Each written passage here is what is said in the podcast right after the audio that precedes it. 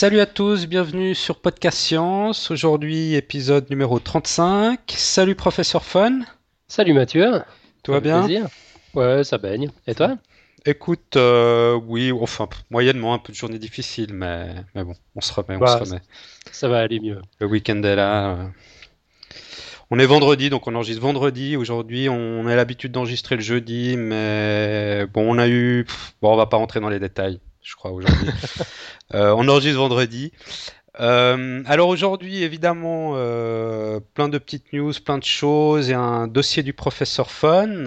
Alors, euh, comme on l'a dit les derniers épisodes, on va, on va directement attaquer d'abord le dossier et après le dossier, on va parler un peu des, des différentes choses dont on veut vous parler.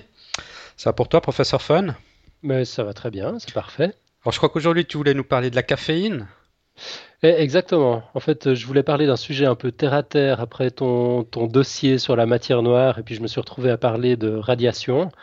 Euh, cette fois, je voulais quand même voilà, revenir un peu sur Terre, parler d'un truc bien concret qu'on connaît tous, et puis qu'en fait, on ne connaît peut-être pas si bien que ça.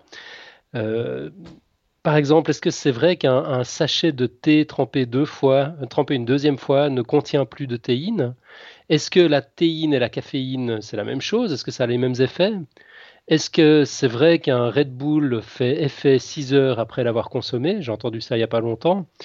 Qu'un long jus de chaussette contient plus de caféine qu'un Ristrette ? C'est que... quoi cette histoire ? Ouais, tu vois, c'est, c'est toutes sortes de choses que j'entends comme ça. Je ne sais pas si tu entends les mêmes.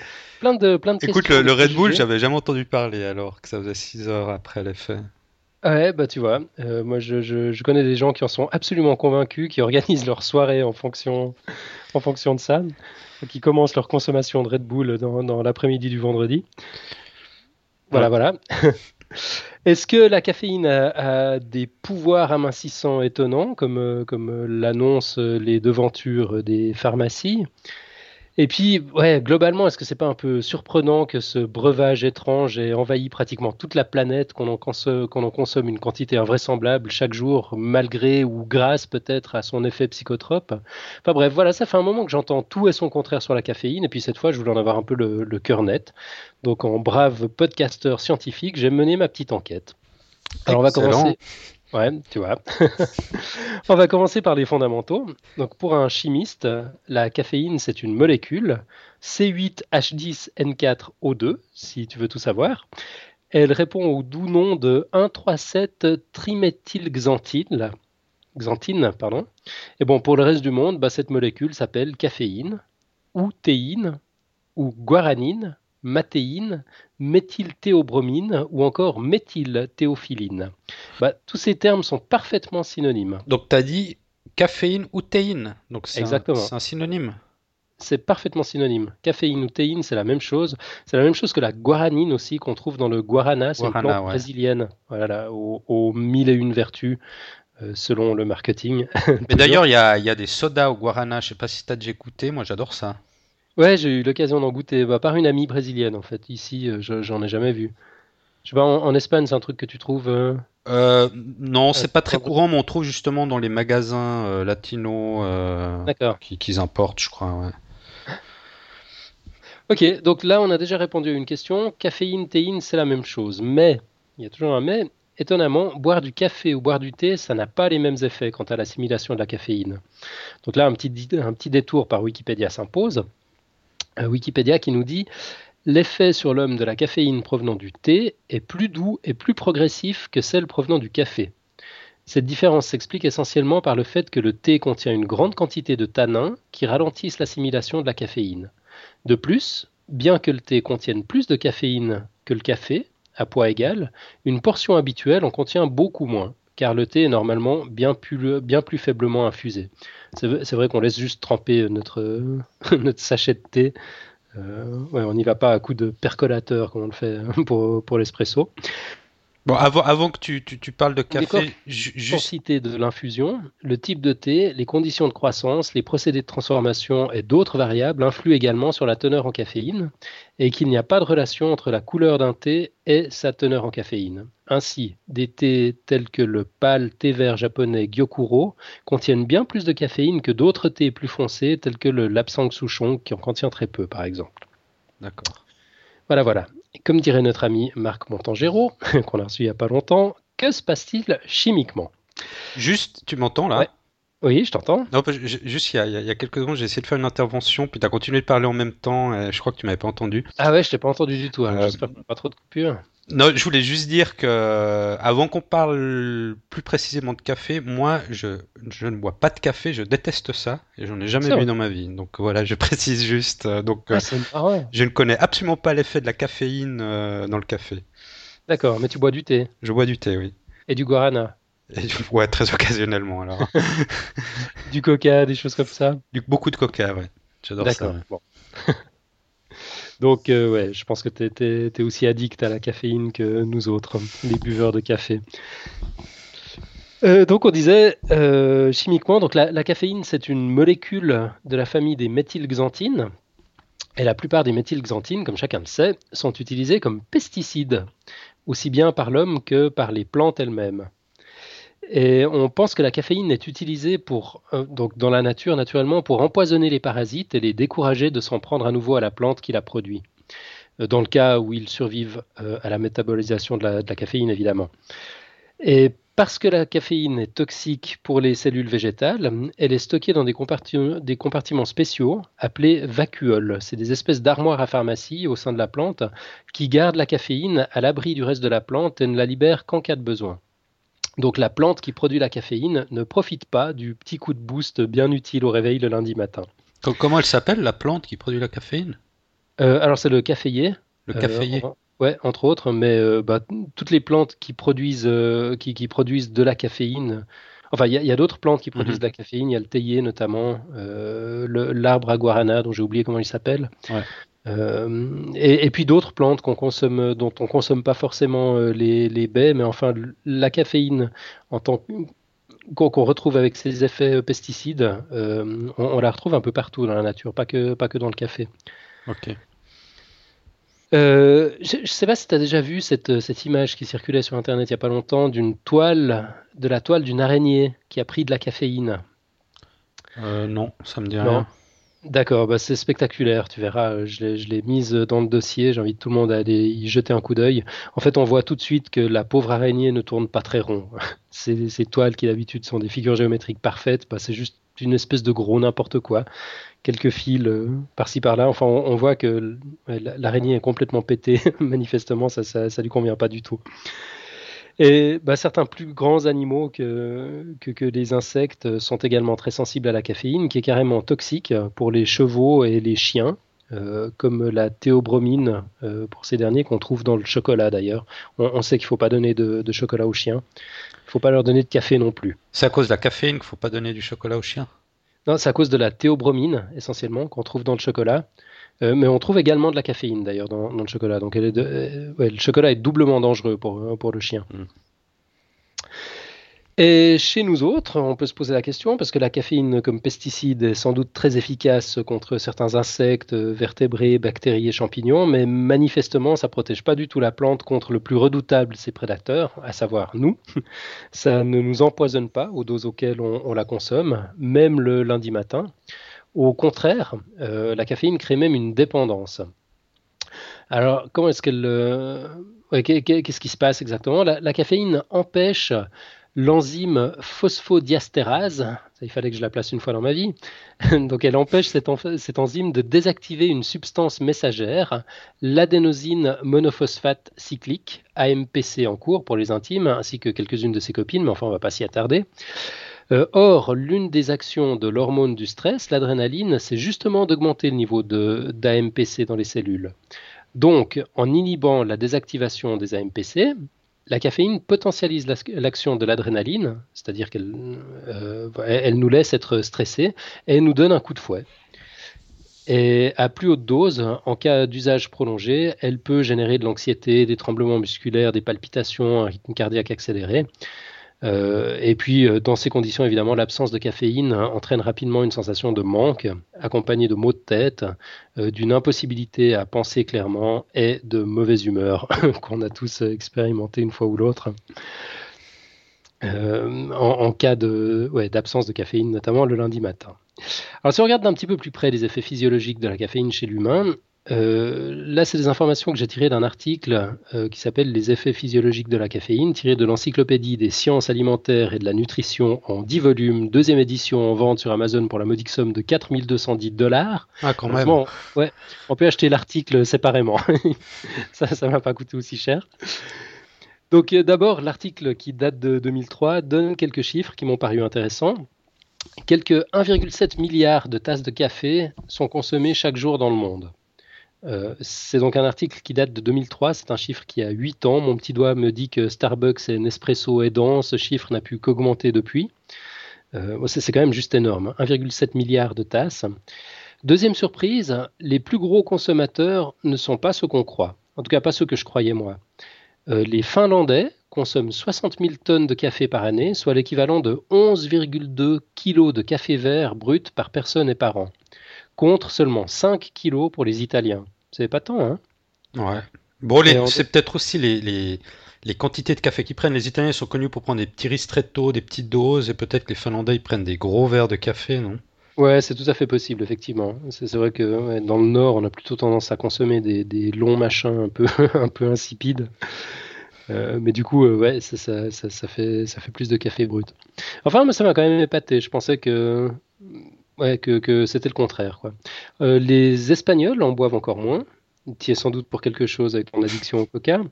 quatre virgule quatre kilos de café vert par, euh, par personne et par an. Euh, puis comme ça, pour, pour nos auditeurs, ça peut les intéresser. C'est cinq virgule six pour la France et sept virgule cinq pour la Suisse. On en boit beaucoup plus en Suisse. Alors, c'est peut-être les, les longs cafés des Suisses allemands, je sais pas. On en boit plus donc en Suisse qu'en France. Ouais, c'est ouais. marrant, hein. Bon, on est... C'est, c'est, c'est la patrie de Nestlé aussi, la Suisse, ça y est peut-être pour quelque chose, je ne sais pas. Et donc, bah, pour reprendre notre, notre histoire d'effets physiologiques, la caféine ingérée est absorbée et distribuée à travers tous les tissus du corps en quelques minutes et éliminée en quelques heures. Donc, environ quatre pour cent est éliminé via l'urine, et puis le reste est métabolisé, avec une demi-vie de deux à six heures pour un adulte en bonne santé. En d'autres termes, admettons, je me prends comme cobaye, euh, j'ai un métabolisme moyen. Je bois un express à quatorze heures et j'absorbe environ quarante milligrammes de caféine. Donc à quatorze heures et les poussières, on va dire quatorze heures trente, la caféine est déployée dans mon organisme, mon foie se met à la processer, et en admettant que je n'ai pas repris de café entre-temps, ce qui est hautement improbable malheureusement, après quatre heures, soit vers dix-huit heures trente, la moitié de la caféine absorbée est éliminée. Donc il en reste dix-neuf virgule deux milligrammes en circulation. Parce qu'à cette heure-là, je considère que les quatre pour cent éliminés par voie urinaire sont déjà loin. Après encore quatre heures, soit à vingt-deux heures trente, il en reste la moitié de la moitié, soit neuf virgule six milligrammes. quatre heures plus tard, à deux heures trente du matin, plus que quatre virgule huit milligrammes, soit l'équivalent d'un café décaféiné. Et je me demande pourquoi j'arrive pas à dormir. tu, tu consommes beaucoup de café ? Euh, ouais, un petit peu trop. J'essaie de faire attention, j'essaie de plus en boire l'après-midi par exemple, mais quand même, quoi. Je, j'ai tendance à carburer au café. Ouais. Euh, donc la, la demi-vie de la caféine, euh, pour, pour y revenir, dans l'organisme est prolongée chez les femmes enceintes et les personnes ayant des soucis euh, au, au niveau du foie. Et au contraire, elle est raccourcie chez les fumeurs. Et la consommation de, de café caféiné euh, augmente le temps nécessaire pour trouver le sommeil, c'est évident, tout en raccourcissant la durée du sommeil à proprement parler, euh, plus particulièrement chez les sujets plus âgés. Euh, Wikipédia, dans sa version en anglais, a un article euh, vraiment très complet sur, sur, sur la caféine et nous en dit encore un petit peu plus sur les, les mécanismes d'action de la caféine sur le cerveau. Donc le, le mode d'action principal de la caféine, euh, peut-on y lire, euh, est un antagoniste des récepteurs d'adénosine dans le cerveau. Donc on va faire un peu de décryptage. L'adénosine, c'est une molécule qu'on trouve partout dans le corps, qui joue un rôle important dans le métabolisme et au niveau cérébral, elle joue un rôle très particulier. Elle possède même des récepteurs spécifiques. En gros, quand l'adénosine se fixe sur ces récepteurs dans le cerveau, ben, clic, on a envie de dormir. Alors la caféine, elle, elle traverse facilement la barrière hémato-encéphalique, c'est-à-dire la barrière présente chez tous les vertébrés terrestres, dont nous, qui sépare la circulation sanguine du système nerveux central. Et une fois dans le cerveau, ben, elle squatte les récepteurs d'adé- d'adénosine euh, sans les activer. Et hop, on se sent moins fatigué. Donc on est toujours aussi fatigué, hein, mais c'est juste qu'on n'a plus le signal qui nous dit qu'on devrait se sentir fatigué puis, euh, et, et, et se reposer. Euh, donc voilà, un petit peu compliqué tout ça. Alors on va peut-être ressortir du cerveau puis explorer les effets un peu plus globaux. Donc les effets de la caféine prise avec modération. Euh, d'abord, la, la quantité précise des effets dépend beaucoup d'un individu à l'autre. Ah, excuse-nous, on a une petite coupure. Tu peux juste reprendre. Ah, d'accord. Elle était où la coupure, dis-moi ? euh, Juste après, juste quand tu as l'air passer des effets plus globaux. Là. D'accord. Ok. Donc, euh, je disais qu'on va explorer d'abord les effets de la caféine prise avec modération. Et que la quantité précise de caféine nécessaire pour produire les effets varie évidemment beaucoup d'un individu à l'autre, en fonction de sa taille, de son poids, de sa tolérance à la caféine, mais également en fonction de la rapidité de, de vidange de l'estomac, de différences génétiques dans le métabolisme, euh, d'autres contenus évi- euh, éventuels dans, dans l'estomac, et euh, ouais, du processus de métabolisation de la caféine à proprement parler, qui peut là aussi varier d'une personne à l'autre. Euh, On va dire qu'une une dose orale de deux cents milligrammes, c'est-à-dire de deux grands cafés de cafetière, réduit les temps de réaction de manière significative. On parle de quatre pour cent environ euh, pendant les trente premières minutes, de quinze pour cent euh, pendant les trente à soixante minutes suivantes et de dix-huit pour cent pendant les, les soixante à quatre-vingt-dix minutes euh, suivantes. Puis les effets disparaissent en général dans les trois heures, même si, on vient de le voir, la caféine reste présente dans l'organisme un peu plus longtemps. Euh, des études ont également conclu à une amélioration des performances physiques, notamment une augmentation de l'endurance de quelque quarante à cinquante et un pour cent chez les coureurs et les cyclistes, après un dosage de neuf milligrammes de caféine par kilo de masse corporelle. Et d'ailleurs, le C I O euh, a classé la caféine comme substance dopante si le seuil de douze milligrammes par litre d'urine est atteint, ce qui, selon mes petites recherches, correspond quand même à l'ingestion de six cents milligrammes de caféine une à deux heures avant le contrôle, soit entre dix et trente expresso. Ouais. On est quand même assez loin d'un usage normal. Bon, en intraveineuse. Ouais, peut-être que ça, ça passe plus facilement. Ça passe plus facilement, ouais. Ouais, ouais, ouais. En tout cas, ça doit être mieux pour l'estomac. Et sinon, euh, le, nitra... le citrate pardon, de caféine, c'est-à-dire un sel à base d'acide citrique et de caféine, est utilisé dans le traitement à court terme de l'apnée de la prématurité, c'est-à-dire l'absence de respiration chez les, les enfants prématurés. La caféine est également connue pour potentialiser d'autres substances actives. Euh, alors, je ne sais pas, en Espagne, c'est très courant. En, en Suisse, j'ai l'impression que ce n'est pas tellement le cas. Mais euh, ailleurs, on trouve très facilement des analgésiques contre les maux de tête, donc paracétamol, aspirine, euh, qui sont combinés avec de la caféine dans, dans leur formulation. Euh, parce que la, la caféine potentialise euh, l'effet, euh, l'effet analgésique. Je ne sais pas, en, en Espagne, c'est un truc qui est courant ? euh, J'en sais rien alors. D'accord. T'étais comme moi, tu prends un paracétamol une fois tous les dix ans, c'est ouais, ça ? Ouais, exactement. Ouais. Et encore, euh, et encore. Et je, ouais, ouais, non, très rarement, je prends des. des... En fait, je, je suis très rarement malade, j'ai très rarement des mal de tête, donc euh, bon. Et puis, les rares fois où je prends quelque chose, euh, je regarde pas trop non plus les, la composition et la posologie. Ah ouais, t'es, t'es trop malade pour. Euh, non, mais. T'intéresser. Ouais, ça m'intéresse pas plus que ça, à vrai dire. Enfin, pff. Ouais, c'est des noms un peu scientifiques, ils me disent pas grand-chose non plus, donc bon. Euh... Ouais, la, la science, c'est pas ton truc. Non, c'est pas ça, mais je suis un, un peu ironique, là. Mais euh... non, mais ouais, ça, voilà, quoi. Je... D'accord, bon. Euh, bon, sinon, on combine aussi la caféine avec de l'ergotamine pour le traitement des migraines, avec de l'éphédrine pour stimuler la perte de poids. Et on s'en sert aussi pour limiter les effets de somnolence de certains antihistaminiques, c'est-à-dire les anti-allergiques en bon français. Et certaines études euh, ont montré qu'une consommation accrue de caféine protège le foie, aussi invraisemblable que ça puisse paraître, notamment chez les alcooliques, les personnes souffrant d'obésité ou euh, d'hémochromatose, donc c'est une maladie héréditaire qui se caractérise par la surcharge de fer euh, dans les organes. Euh, principalement dans le foie, justement. Le, le mécanisme exact de cette protection, à l'heure actuelle, est encore inconnu, mais on sait, que, on sait qu'il y a une interaction, que la caféine fait quelque chose. Donc là, évidemment, je mets les liens sur les différentes études dans, dans le dossier euh, qui sera disponible sur le site. Et puis, il semblerait que la caféine ait également des effets sur la mémoire. Euh, mais bon, ce que j'ai, ce que j'ai réussi à trouver est extrêmement controversé. Selon certaines études, l'impact sur la mémoire à court terme ou à long terme est positif. Et selon d'autres, c'est totalement négatif. Donc, je n'ai pas eu l'occasion de creuser jusqu'au bout. Je préfère ne pas en parler. Euh, il y a probablement des choses, mais enfin là, il faut, on va, on va peut-être attendre que, que les chercheurs se mettent d'accord. Euh, donc voilà pour, pour les effets euh, à dose normale. Euh, j'allais me lancer dans la rédaction d'une section surdose de caféine quand j'ai reçu un coup de fil tout à l'heure d'une personne chère, mais qui s'est un peu éternisée. Enfin du coup, pas de section surdose dans mon sujet, désolé. Euh, on relèvera juste que, outre la désaccoutumance pénible euh, qu'on a probablement tous subie à des degrés variables une fois ou l'autre, euh, les effets néfastes de la caféine peuvent être extrêmement graves, allant de la simple intoxication aux troubles psychiatriques carrément avancés, en passant par des troubles du sommeil.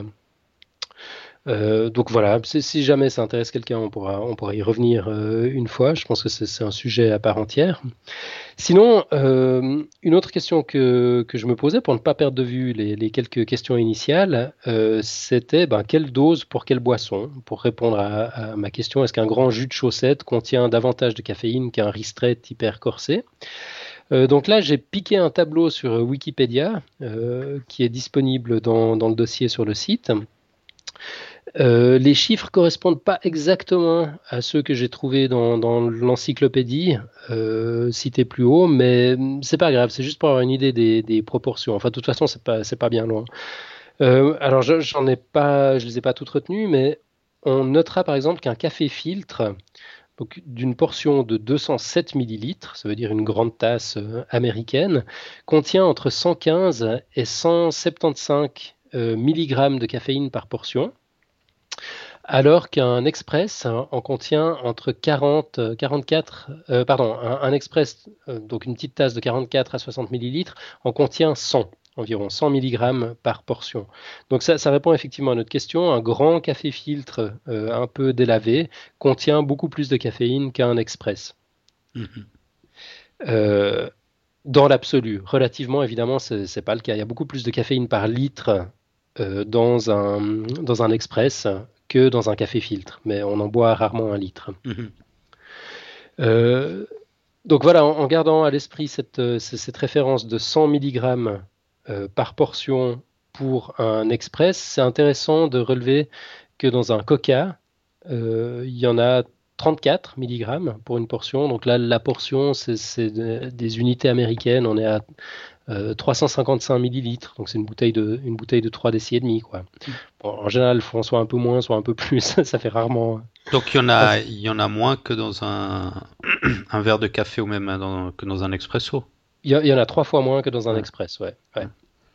Euh, bon, je pense que les, les bouteilles de coca standard aujourd'hui, c'est plutôt un demi-litre que, que, que trente-cinq millilitres, donc ça, ça va faire un demi-café en fait. Un demi-litre de coca, ça contient la même quantité de caféine qu'un, qu'un demi-expresso.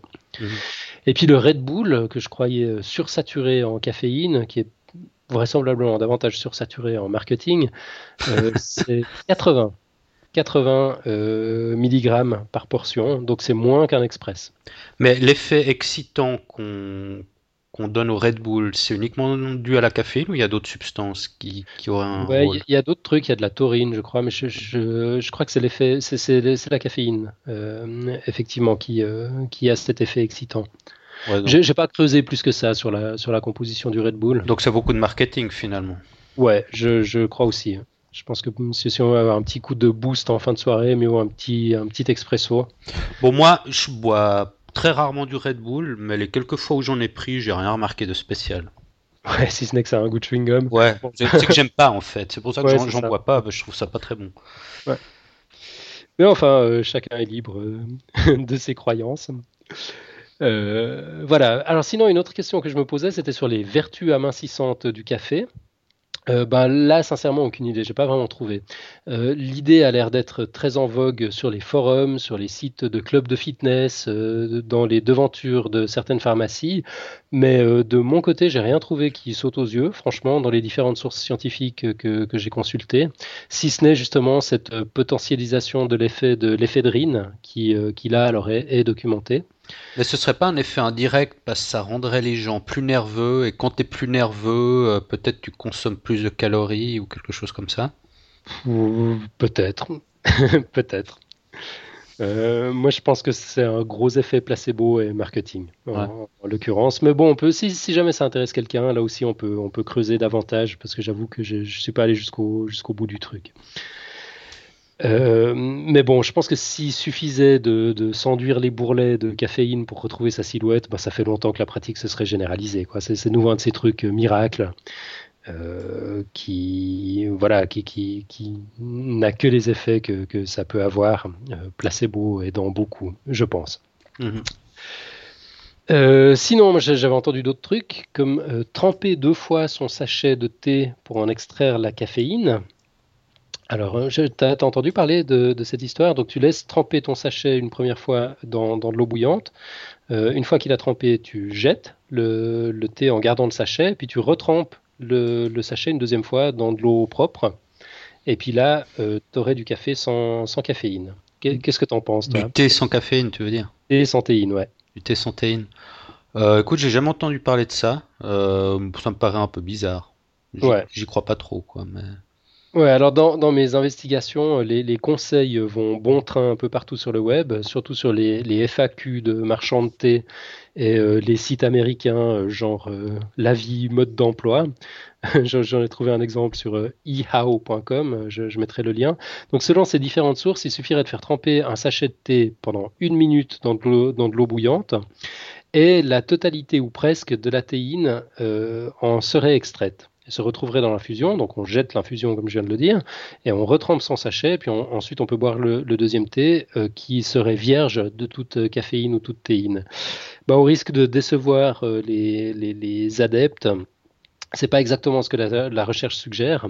Donc en effet, euh, faire tremper le sachet pendant une minute ne suffit pas. Si on veut avoir un, ré- un résultat intéressant, c'est pendant cinq minutes au moins, puis on, on arrive à en extraire soixante-dix pour cent, donc soixante-dix pour cent. Euh, et la seconde infusion, pour peu que ça vaille quelque chose, je me demande quelle saveur ça peut bien avoir quand le sachet a déjà trempé ouais. pendant cinq minutes ailleurs, euh, la seconde infusion contiendra tout de même au moins vingt-trois pour cent de, de caféine, donc bof. Voilà, mmh. c'est, c'est un mythe plus qu'une réalité, en, encore une fois malheureusement. Euh, donc voilà, j'arrive gentiment au bout. Il y aurait certainement eu, comme toujours, encore mille choses à dire sur le sujet, mais je suis assez content d'avoir répondu à peu près aux questions initiales, ce qui est déjà pas mal. Je m'en prie un peu moins bête, j'espère que nos auditeurs aussi. J'aurais voulu creuser davantage sur, euh, sur cet aspect de la généralisation du café, euh, qui, qui reste pour moi un mystère. Hein. Pourquoi est-ce que c'est la seule boisson disponible pendant les réunions de travail, par exemple, euh, plutôt que, je sais pas moi, du jus de pomme ou, ou du thé? Bah, c'est le prix, c'est pas cher.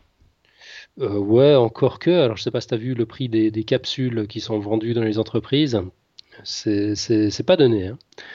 Euh, mais bon, ça réveille, ça sent bon, c'est addictif. Peut-être que les réponses sont, sont juste là, au fond. Et puis qu'il y a, voilà, il y a, il y a des intérêts économiques euh, énormes. Euh, mais bon, j'ai, j'ai bouclé euh, le dossier environ trente secondes avant l'enregistrement du podcast. Je l'ai relu pour, pour la première fois en ligne en en parlant. Euh, donc, je suis obligé d'en rester là pour, pour cette fois-ci. Euh, mais il y a encore plein de papiers sur lesquels je suis tombé euh, qui avaient l'air bien intéressants avec des titres bien accrocheurs, mais que j'ai pas réussi à traiter, à intégrer. Donc, pour les auditeurs qui voudraient poursuivre l'enquête, euh, les liens sont en ligne dans le dossier. Euh, notamment un papier qui indique que les... Les, les addicts de la caféine euh, n'auraient plus de véritable effet de, de boost, donc ça fonctionnerait un peu comme pour les autres drogues, c'est-à-dire qu'on a des effets bénéfiques au début, puis après finalement chaque fois qu'on, qu'on se recharge en caféine, c'est juste pour se remettre à niveau, mm-hmm. euh, sans, sans avoir les, les, les effets bénéfiques. Euh, ça contredit un peu certaines des choses que, que j'ai pu lire ailleurs, euh, du coup ça mériterait d'être, d'être creusé. J'ai lu d'autres trucs intéressants, euh, la caféine aurait un, un effet... Euh, plus, plus euh, patent euh, chez les garçons que chez les filles. Euh, la caféine consommée pendant la nuit euh, empêcherait de faire des siestes la journée. Ça, ça me paraît assez, assez logique. Euh, sinon, j'ai trouvé quelques liens. Ouais, mais aussi. Justement, euh, en fait, c'est, c'est très sain de faire une sieste durant la journée. Euh, c'est, c'est, c'est l'espagnol en toi qui parle. non, non, non, non. non, non, mais euh, je crois vingt minutes, euh, vingt minutes, pas plus, euh, une petite demi-heure à peine, euh, à la mi-journée, euh, une sieste, euh, toutes les... on dit que c'est très sain en fait. Ouais, ouais, ouais, bah tu vois, moi j'étais à la maison aujourd'hui, j'ai eu l'occasion de juste de fermer les yeux pendant dix minutes aujourd'hui quand j'ai eu un, un coup de pompe en, en début d'après-midi, et c'est vrai que c'est, c'est formidable, quoi. Ça, ça te donne un... Ça, ça te donne la pêche pour, pour, pour le reste de la journée. Et puis, mais malheureusement, c'est, c'est vrai que nos environnements de travail ne sont pas organisés en fonction. J'aimerais bien qu'il y ait une, je sais pas, une salle de sieste au bureau avec un hamac ou quelque chose. Moi, je suis convaincu comme toi que ça, ça, ça doit juste faire un bien fou de pouvoir se reposer à un moment de la journée. Mais ouais, on, on vit dans des sociétés qui ne sont pas organisées comme ça. C'est, c'est terrible, quoi. Ouais. Ouais. Et moi, je me posais la question. Euh, toi, tu as commencé à boire du café à quel âge ? Écoute, moi je me rappelle de mon tout premier café, c'était à l'adolescence, après une nuit blanche, euh, où j'étais, je, je sais pas, je devais avoir seize, dix-sept ans peut-être. Pour les enfants, il y a un âge recommandé euh... Alors bah, justement, j'ai aussi trouvé ça dans les, dans, dans les différents articles que j'ai pas eu le temps de traiter, mais euh, le, le lien est dans le dossier.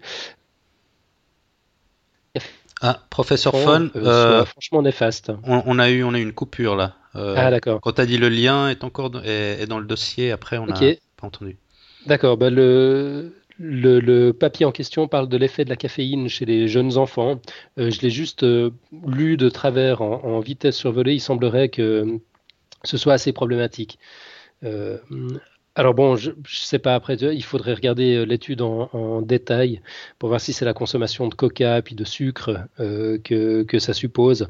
Euh, qui a cet effet chez, chez les jeunes enfants. On parle d'hyperactivité notamment et de, de retard euh, dans certains aspects du développement.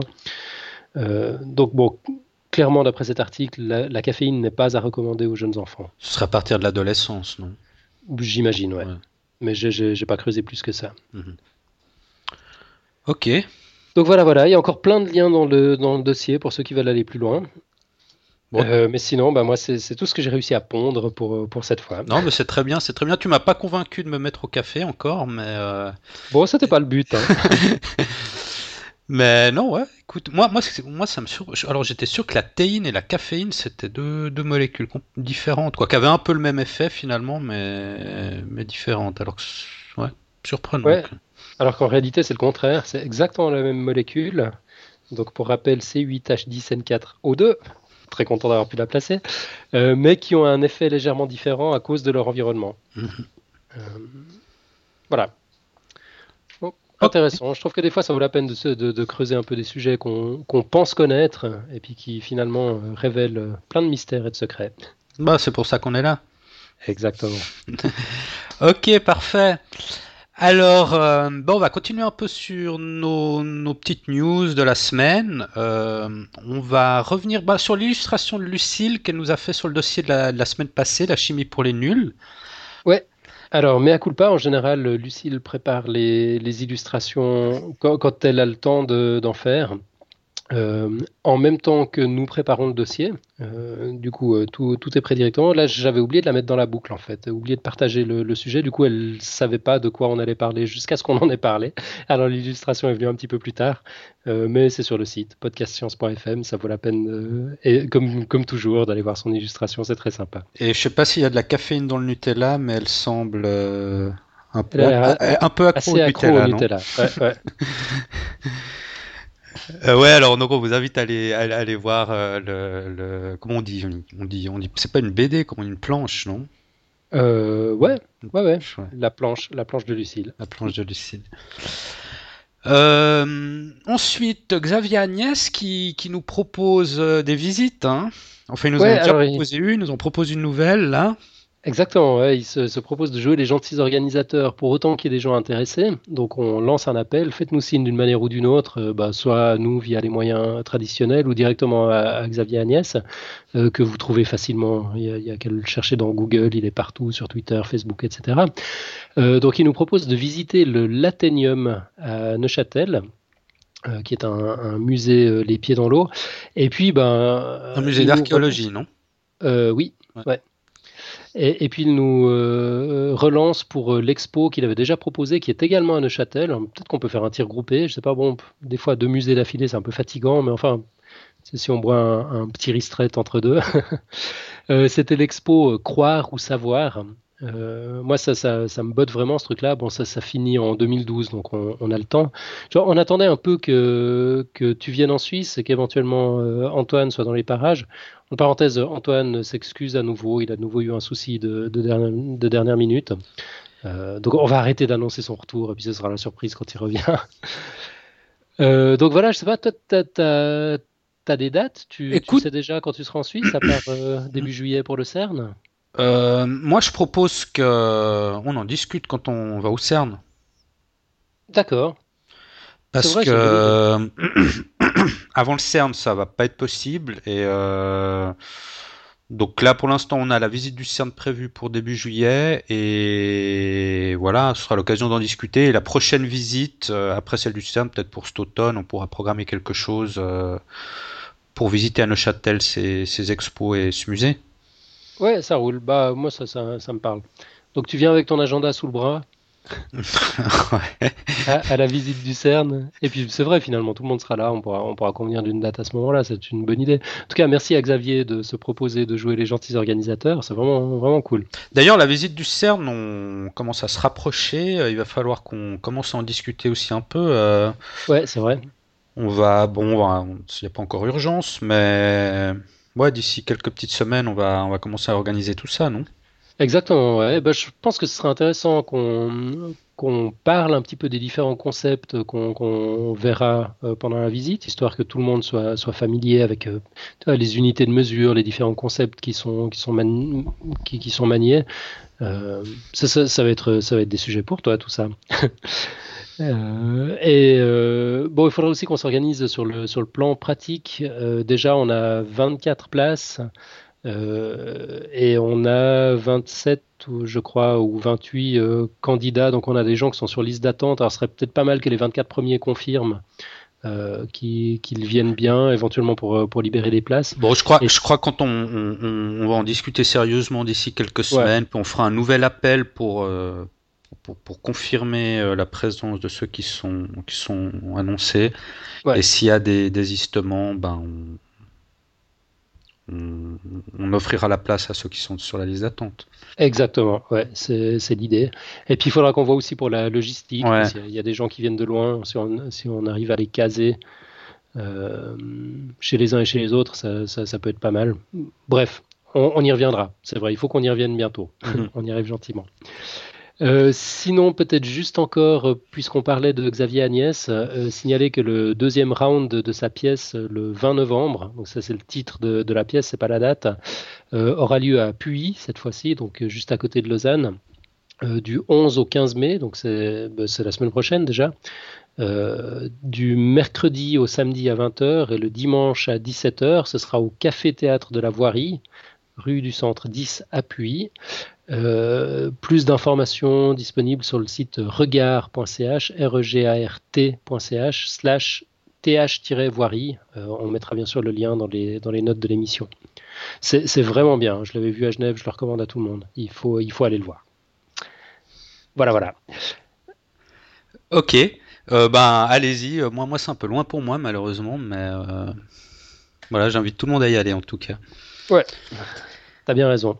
Euh, pour continuer, euh, Pierre Kerner, donc alias Topo, nous a envoyé une, une question euh... pas si simple finalement, je pense. Il, il nous dit. Question il... pour toi. Ouais. Là, il me met dans une situation. Euh, il dit euh, qu'il aimerait savoir en fait qu'est-ce qui se passe au niveau atomique, voire en, en parenthèse il met voire plus petit, lorsque la lumière rencontre une surface réfléchissante. Et il nous dit, je pense que je pourrais trouver la réponse moi-même, mais j'ai dans l'idée que si vous cherchiez la réponse et la présentiez dans un dossier, j'en profiterais cent mille fois plus. Alors bon, on en a déjà un petit peu parlé, en fait, dans, dans le dossier que j'avais fait sur la couleur de l'océan qui est bleu. On, j'avais fait un dossier « Pourquoi la couleur de l'océan ouais, est bleue ?» Ouais, je me rappelle, c'était surprenant d'ailleurs. C'était Podcast Science vingt-six. Mm-hmm. Et là, j'avais expliqué un peu un, le phénomène euh, succinctement, et j'avais dit que la lumière incidente, donc la lumière c'est une radiation électromagnétique, hein, euh, la lumière incidente sur un corps permet aux électrons de ce corps d'absorber l'énergie de la radiation incidente. Et les électrons acquièrent alors plus d'énergie et sont excités. Mais les électrons n'absorbent pas n'importe quelle quantité d'énergie. Ils absorbent uniquement les énergies correspondant à des fréquences particulières, c'est-à-dire ils absorbent uniquement des couleurs particulières. Et le reste de la radiation, qui n'a pas été absorbée par les électrons, donc c'est la radiation qui, qui sera réfléchie, est celle qui donne la couleur au corps ou à l'objet.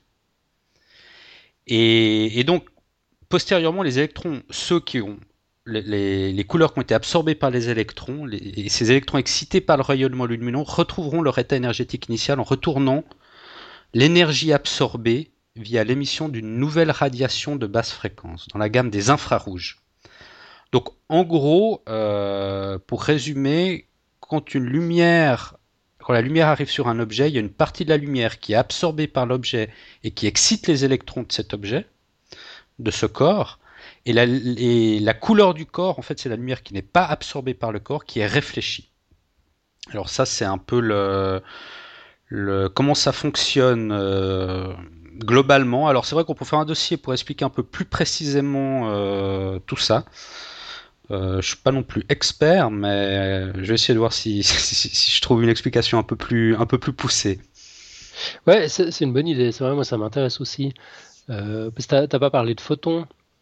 Non, là j'ai pas parlé de photons. Alors il y a D'accord. forcément une interaction des photons, j'imagine, et tout. Euh, ouais. Bah ouais, ouais, ouais. Attends, mais bon, un dossier digne de ce nom, on doit parler de photons quand même. Ouais, mais finalement, la lumière, la lumière, enfin la question de, de Pierre Kerner qui, qui, qui demande ce qui se passe lorsque la lumière euh, rencontre une surface réfléchissante, mm-hmm. ben, justement dans le, dans le cas de la réflexion, il se passe, après, enfin globalement, il se passe rien. Dans le cas de la réflexion, c'est dans le cas de l'absorption qu'il se passe quelque chose. Mais bon, on va essayer de faire un dossier et d'expliquer un peu plus en détail ça. Tu vois ce que je veux dire, non ? euh, Écoute, à peu près. Mais je, je me réjouis que tu fasses un dossier. Non, ce que je veux dire, c'est dans le cas de l'absorption, il y a une excitation des, des électrons, mais dans le cas d'une, d'une réflexion, il n'y a justement euh, pas, d'inter- justement pas, grand-chose, pas d'interaction. Ouais. Ouais. Mais bon, euh, je ne suis pas non plus expert, mais on va, on va essayer de, d'approfondir un peu tout ça. Ouais, ouais. Mais d'ailleurs, on avait un autre auditeur qui nous avait demandé un, un sujet un peu dans le genre, non ? Euh, ah, flûte, je l'ai plus sous les yeux maintenant, je ne me rappelle plus qui c'est malheureusement, et puis je ne me rappelle même plus exactement ce qu'il avait demandé. Je crois que ça avait justement un rapport avec euh, euh, la, la diffraction ou la réflexion de la lumière euh, selon les, les types de verres. En, en l'occurrence, c'était de l'optique euh, qui, qui nous demandait. Ouais, c'est vrai que dans l'optique, il y, y a plusieurs phénomènes. Il y a la diffraction, il y a la réflexion, il y a l'absorption, il y, y, y a différents phénomènes. C'est vrai qu'on pourrait éclaircir un peu tous ces phénomènes, ouais. Bon, deal, tu sais ce qu'il te reste à faire. Ouais, pas de souci. Excellent.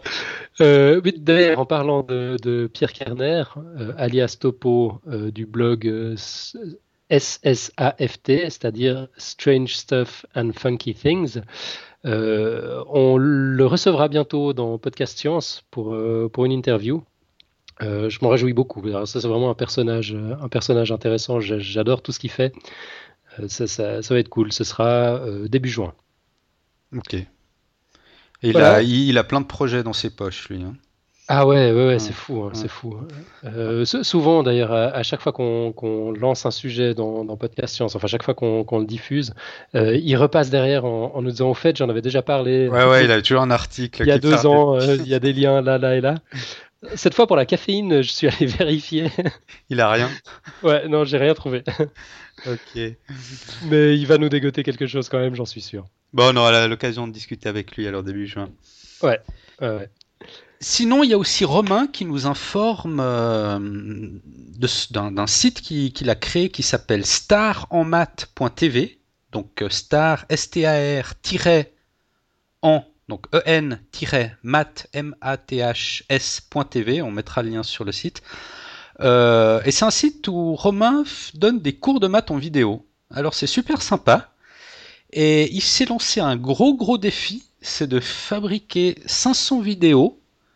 Euh, donc durant cette année, euh, du, du, du janvier deux mille onze à janvier deux mille douze, donc cinq cents vidéos, euh, ça fait beaucoup, je sais pas comment il va faire, mais bon, euh, cinq cents vidéos euh, de maths pour des, donc il est français, donc c'est pour des secondes, des premières, des terminales S. Donc c'est des lycéens, c'est des gymnasiens chez nous. Ouais. Mm. Et alors il a, j'ai, j'ai un peu navigué sur son site, là il a plein de vidéos, c'est super bien fait.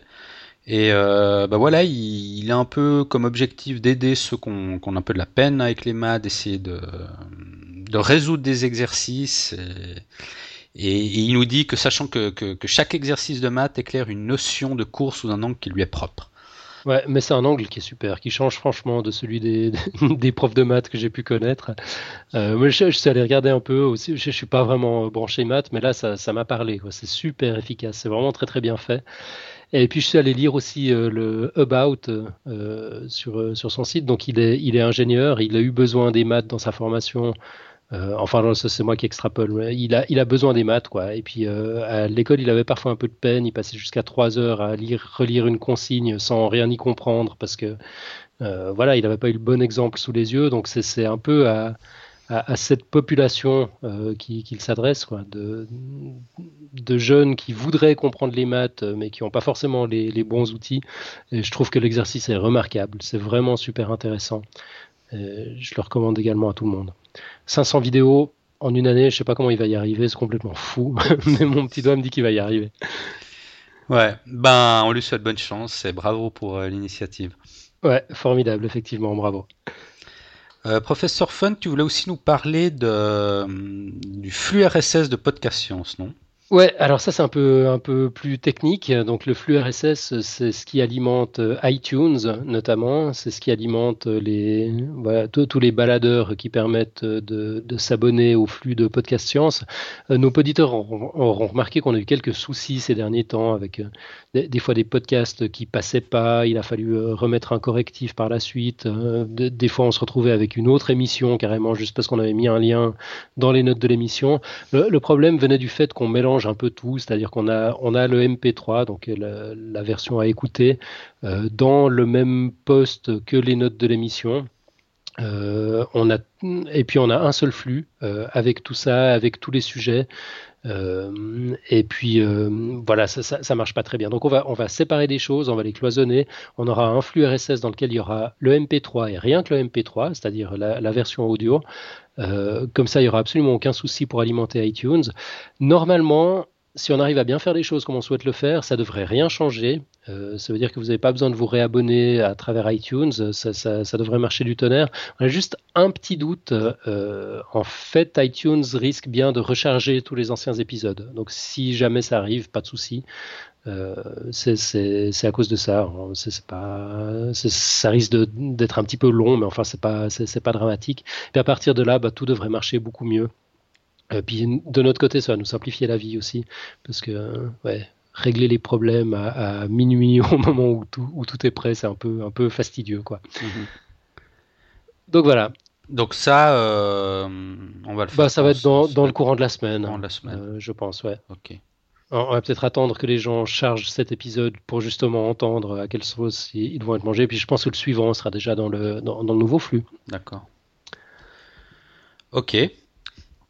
Euh, aussi, tu voulais faire un petit rectificatif. Enfin, plutôt François Oudréa nous a fait un petit rec- rectificatif, c'est juste ? Exactement, ouais. Il nous dit « Toutes mes honteuses excuses pour mon info sur les portes ouvertes de l'Observatoire de Lyon. » Tu te rappelles l'Observatoire ouais, de Lyon qui n'est pas à Lyon ? Qui n'est pas à Lyon, ouais. euh, donc le six, il s'agit d'une soirée payante à cinq euros. Les vraies portes ouvertes auront lieu les dix-huit et dix-neuf juin. Entrée libre et gratuite, voir le lien. Bon, c'est un lien un petit peu compliqué, je ne vais pas le dire là, mais on, on le copie dans les, les notes de l'émission. Ah, voilà. Puis mea culpa également, parce que j'avais relayé l'information sans aller vérifier euh, ce que j'aurais dû faire. je, j'aurais pu vérifier, j'aurais pu lui signaler le, le, le souci. Euh, enfin voilà, je ne sais plus maintenant s'il s'agissait du six mai ou du six juin. Euh, j'espère que c'était le six juin, comme ça les gens entendront le rectificatif. J'espère que personne n'est allé... Euh... C'est aujourd'hui le six mai, non ? Ouais. Hein ouais. euh, bon, on doit nous maudire si les gens y sont allés. Euh, quoi d'autre ? euh... Un petit retour ouais, je... sur, un, sur... Oui, en fait, Montine qui nous a fait un petit retour de l'épisode de la semaine passée. C'est... Qu'est-ce qu'elle nous a dit ? Exactement, ouais, c'était le podcast, euh, enfin sur le podcast de Marc Montangéro. Donc elle voulait partager un podcast qui, qui ressemble un peu, euh, qui s'appelle euh, The Coolest Science Experiments on the Web. Euh, c'est de Scientific Tuesday sur Révision trois. Euh, donc voilà, on, on mettra le lien, c'est révision trois point com slash scientific tuesdays. Euh, ça se veut plus spectaculaire que pédagogique. Donc c'est euh, des expériences un peu chimiques et tout ça, non? Exactement, ouais. Euh, mais pas sans intérêt, euh, nous dit-elle. Et puis elle nous dit encore vivement le retour d'Antoine. Bon, ça on verra si, si ça vient. Donc c'était, c'était Mantine. Alors je, je suis allé regarder le dernier épisode où effectivement le, le présentateur fait fondre du gallium euh, dans de l'eau à température ambiante. Ça, c'est une des particularités du gallium. Euh, puis il s'amuse à, à mouler une clé euh, en gallium pendant qu'il, pendant qu'il est dans son état liquide. C'est, c'est super bien fait, c'est extrêmement efficace euh, et je trouve ça très instructif. Ça, ça vaut la peine d'aller y faire un petit tour. Bon, c'est en anglais, c'est peut-être, okay. euh, c'est peut-être la limitation. Voilà, voilà. Et puis, ben, en ce qui me concerne, c'est un peu tout ce qu'on avait préparé. Je ne sais pas si toi, tu as encore quelque chose dans, dans la liste de news? Non, je crois qu'on arrive au bout là. Ouais, donc euh, bah, si jamais des, des news, il y, y en a encore des tonnes sur notre page Facebook euh, où nos gros contributeurs euh, s'en, s'en, s'en donnent à cœur joie. Il y a des trucs super intéressants cette semaine, donc si jamais, allez-y. Euh, facebook point com slash podcast science. Il n'y a pas besoin d'être abonné à, à Facebook pour, euh, pour, pour voir la page, c'est public. Et puis sinon, ben, on, on arrive au moment, au moment phare, au moment tant attendu, au clou de l'émission, la quote de Mathieu. Ouais. Euh, aujourd'hui, j'ai une quote technologique ah. qui... qui est un peu sujette à débat, je pense. En tout cas, moi, elle m'a fait un peu, un peu réfléchir. Parce que je suis ah, pas cent pour cent d'accord, en fait. Mais je vais la dire quand même, parce que justement, ça, ça permettra un peu de discuter.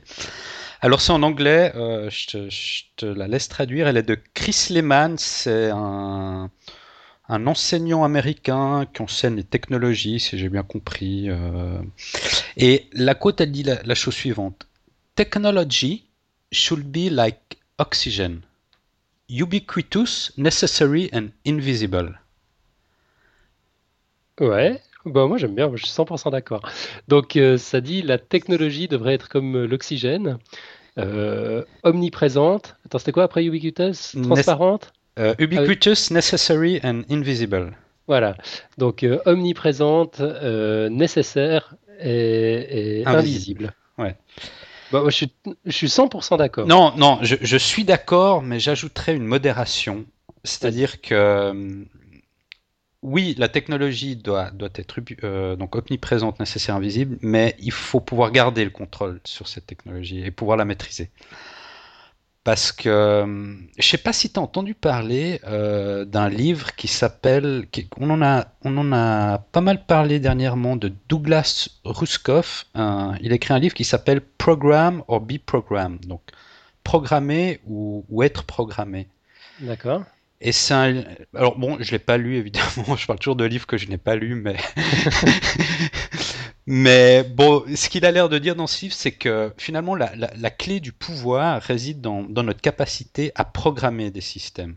Ouais. Et que pour les non-programmeurs, il y a toujours le risque que, que, que l'on ne soit plus, non plus des utilisateurs, mais qu'on, qu'on soit utilisé par la technologie.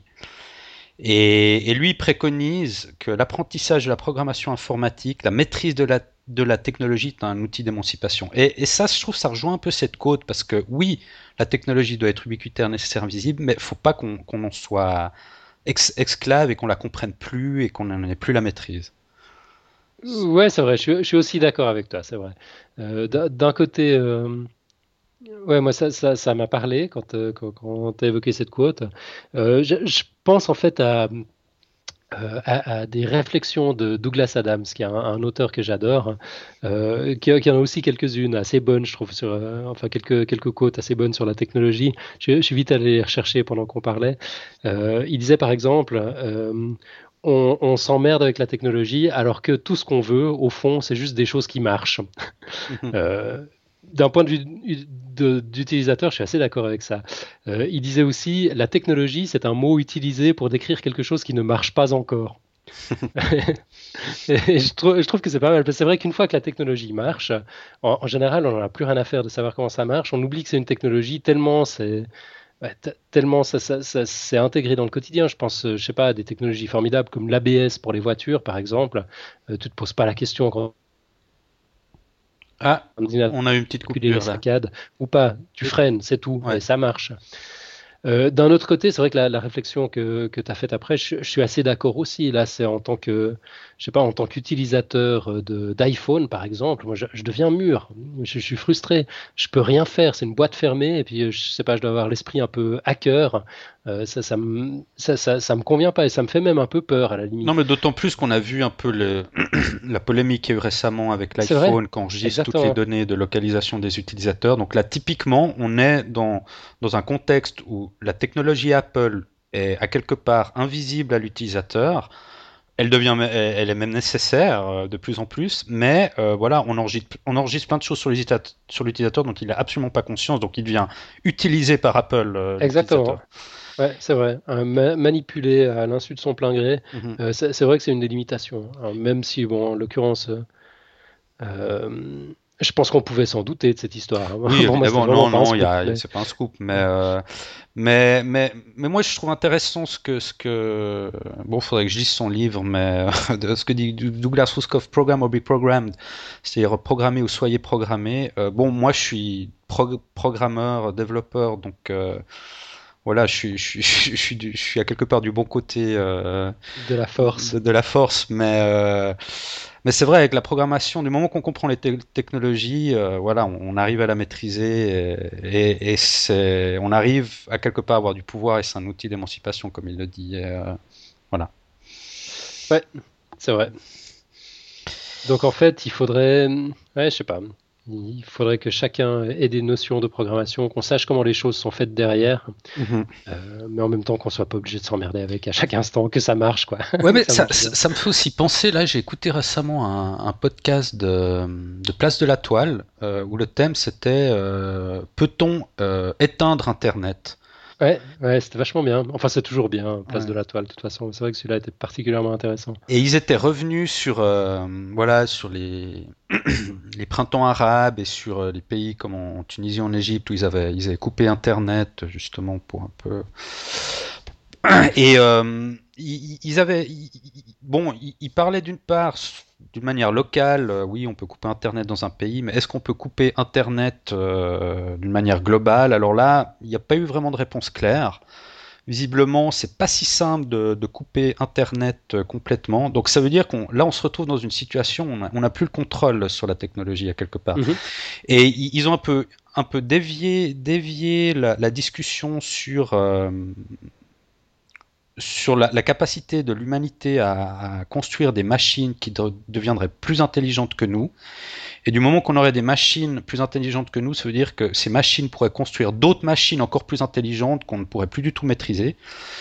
Et bon, moi, j'y crois pas trop à ça, personnellement. Ouais, euh, moi, pas des masses non plus. Mais parce que je pense qu'on a toujours un, un bouton euh, pour faire switch off, mais pour, pour, pour éteindre. Mais c'est vrai que la question qui se posait, est-ce qu'on peut éteindre Internet, c'est quand même pas si simple. Il n'y a pas non plus un bouton unique. Euh, c'est, un, c'est un réseau distribué, Internet. Il n'y a pas un bouton unique. Donc, euh, euh, ouais, ouais c'est, c'est, c'est pas simple comme problème. Donc, il faut faire attention avec la technologie. Faut, moi, je pense qu'il faut toujours quand même, quand même garder une certaine maîtrise. Euh, sur elle, voilà.